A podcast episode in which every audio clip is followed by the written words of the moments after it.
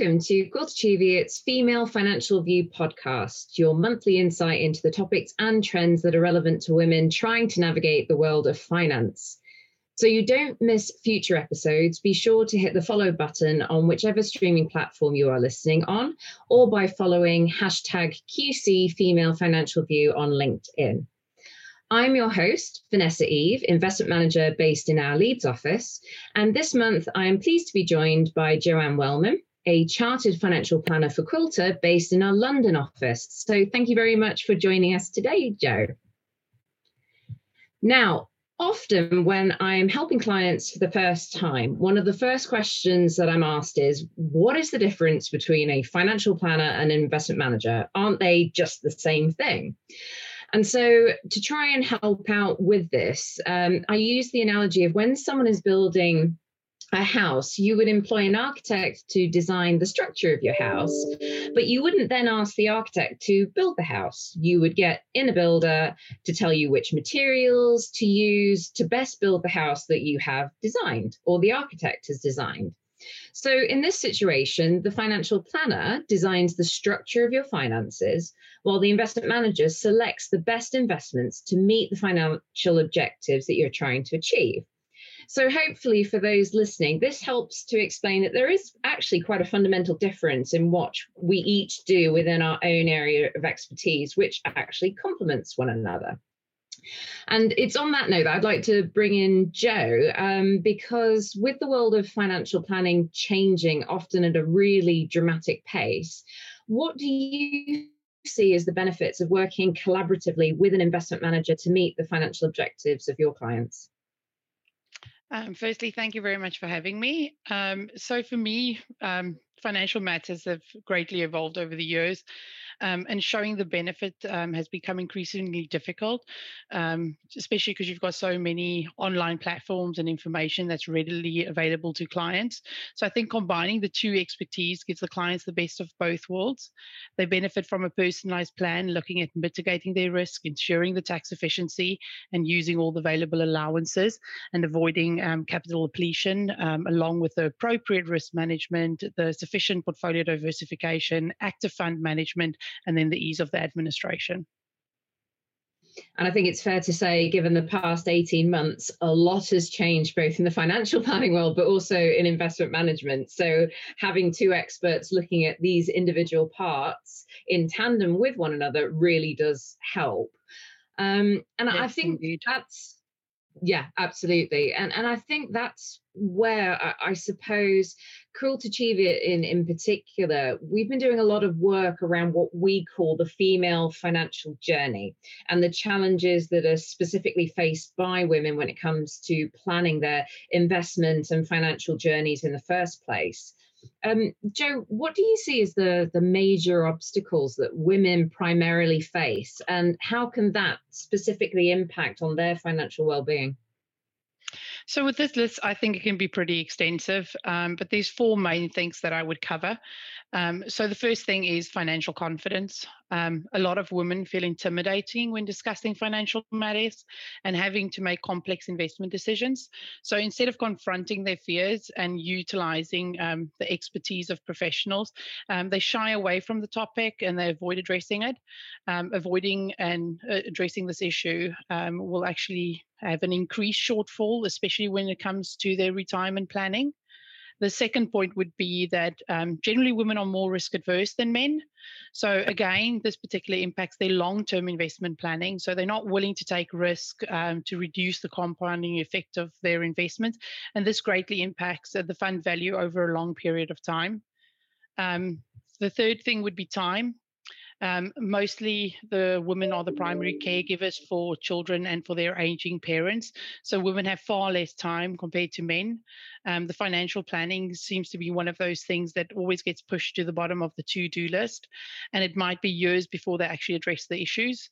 Um, so not using your available allowances for several years will actually impact the overall tax efficiency of their planning. And as a result, they'll have uh, uh, their this will impact their net um, the net value of their portfolios. Um, the final thing would be the gender age gap. So, shockingly, this is still true in current times. So, on average, women are getting paid far less than men. Um, the employer pension schemes, they are based on employee and employer contribution as a percentage of their earnings. So getting paid less uh, means that we effectively are saving less towards our retirement. We're also having um, reduced net disposable income, which means that we've got reduced emergency funds. Um, we've got less money towards our family protection planning. And it also means that we're saving less uh, to meet our short term goals. And I think it's that last point because obviously paying um, men and women different salaries for the same job is clearly illegal.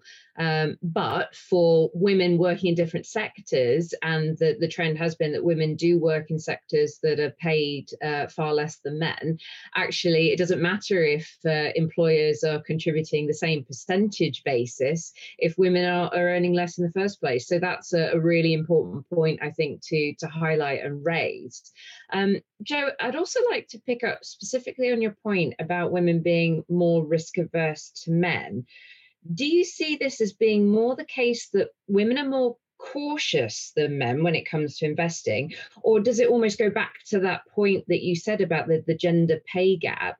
It's more to do with the fact they don't have the capacity to see a drop in value of their investments because they're actually able to save less and therefore don't have that capacity to see drops in the value of their investments in the first place. Um, I think it's a combination of both. Um, to be honest, uh, I think as um, females we are less um, we are less risky than men. Um, I think it's also to do with the fact of what we were exposed um, to during our careers. So I'm thinking if you like, probably um, this is a long shot, but I think if you look at the statistics of compliance and um, like for any company, it will probably come up that women um, are a safer bet in the workplace because we probably have yes. less issues when it comes to um, compliance or regulations because we kind of stick, tend to stick to the rules, um, which I think is our nature as women, uh, and that makes us less um, less risky. So I think we don't necessarily take um, the risk reward ratio into account, particularly when we're doing investment planning um, over a long period of time. Um, and also then the combination of the fact that we do get paid less. So seeing the capacity for loss and seeing the actual fund values um, is also um, is also is also true and that, and that's a really fair point because sometimes it could actually be an educational piece which as an investment manager we will actually do that we help our clients understand what risks they need to take to be able to achieve their financial objectives. So there is an educational piece to be done um, specifically for women who haven't had as much exposure to investments maybe as their sort of male counterparts. Um, and I suppose a, a follow on point from this, and it actually relates back to our previous podcast episode, which highlighted how the cost of childcare can often lead to families making difficult choices about whether both parents continue working or whether one parent stays at home. Now, um, some recent Office of National Statistics data showed that women, on average, are paid 9% less than men. So, going back to your point about um, women being paid less. Um, and given this, women still tend to be the ones who will give up work where the costs of remaining in work are just too high for that particular family. What do you see as the long term financial impact for women who may opt to give up work to take care of their children? So the biggest impact here, um, I would say that we will be left with reduced retirement provision. Um, if you combine this with the fact that women's life expectancy is longer than men, um, I think it's a recipe for disaster. Um, the depletion of funds in later life is a real concern. Um, from that, I also think um, divorce cases at the moment is um, posing a bit of a problem. So there's much more focus on women being able to return to work and receiving smaller rewards of maintenance. So the expectation is in a divorce case, um, they don't get as much maintenance because they expected to, that they should, for the remainder of their work, working career, return back um, to work. So when they do return to work after taking an extensive time off, um, this will have a massive impact on their starting salary and ultimately their ability to generate wealth for for a comfortable retirement. And it's often that they will struggle to meet a similar standard of living um, compared to before the divorce. I think that's a really fair point because obviously, if you take a, a, significant career break, it's not as easy as saying, "Well, you can just go back to to work and uh, you'll be able to find a job within a very short space of time." So I think no, that's a really, exactly. really important point. Um, and I suppose the other element to that is women tend to, in a divorce situation, will tend to want to hold on to the matrimonial home because that is almost their safety net without necessarily appreciating how much it can cost to run it if they don't have those maintenance payments or other source of income. Um, so I, I think it's all of these different elements that you've raised, which uh, I suppose feeds into my next question about how can financial planning really help women with ensuring that they're able to have a more secure financial future for both themselves and, and also their wider family? Um, so for me, the key to good financial planning is time. Like I've always said to my clients, like most planning and most problems we can fix if we've got a time period to do it in. Um, yeah. So the sooner you start planning, the more likely you are to achieve your goals at the lowest cost um, it's facts. Um, it's basically as simple as that. If women are planning to take time off for raising the children, it's essential that they include this in their planning, um, that they keep up to date with whatever pension contributions that's affordable for the t- family during this period.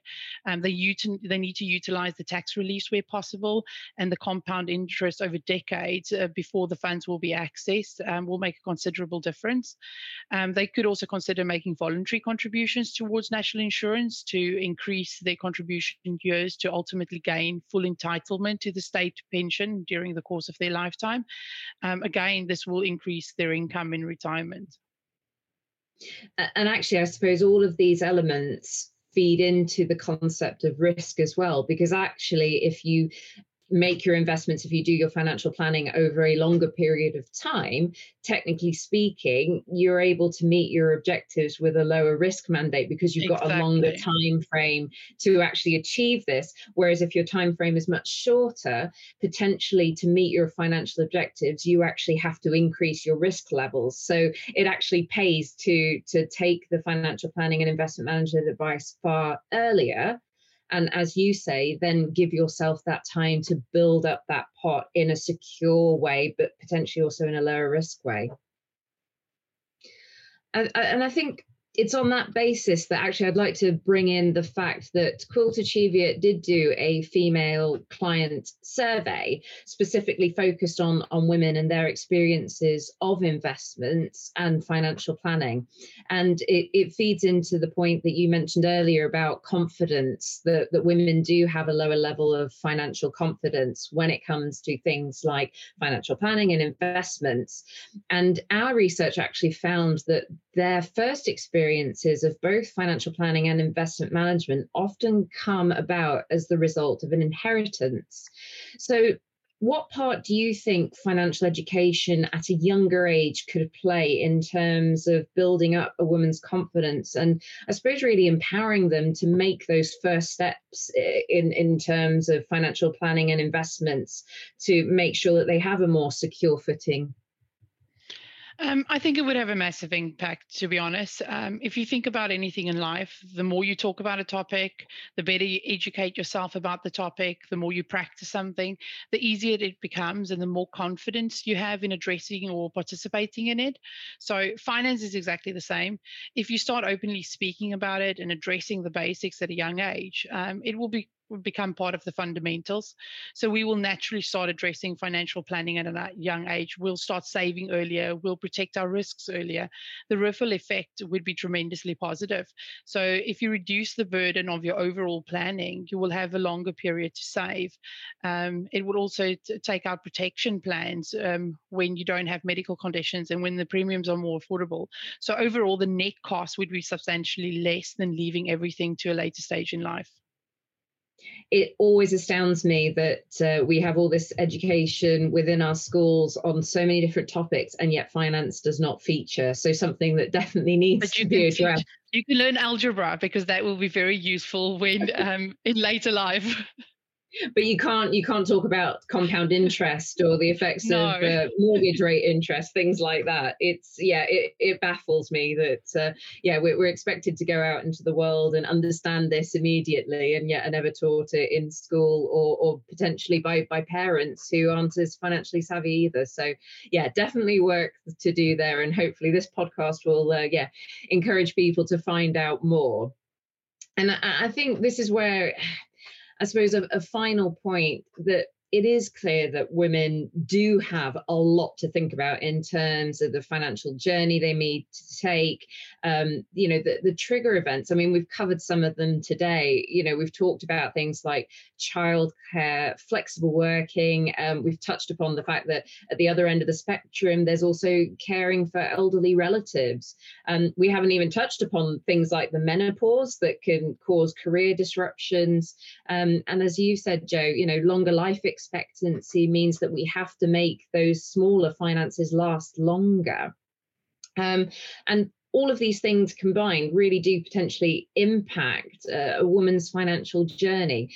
So, I suppose for those uh, people listening today, what would be your call to action in terms of making sure that they can have that sense of stability and safety, whatever events they might encounter during their financial journey?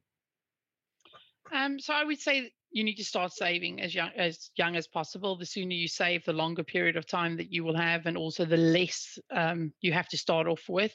So even if it's a middle amount, just start saving as soon as possible at a young age, because compound interest effectively is the eighth wonder of the world. Um, you need to utilize as much of your allowances as possible. You need to claim your pension tax relief. You need to get the matching contributions that's available from your employer. You need to use your ISA allowance if possible.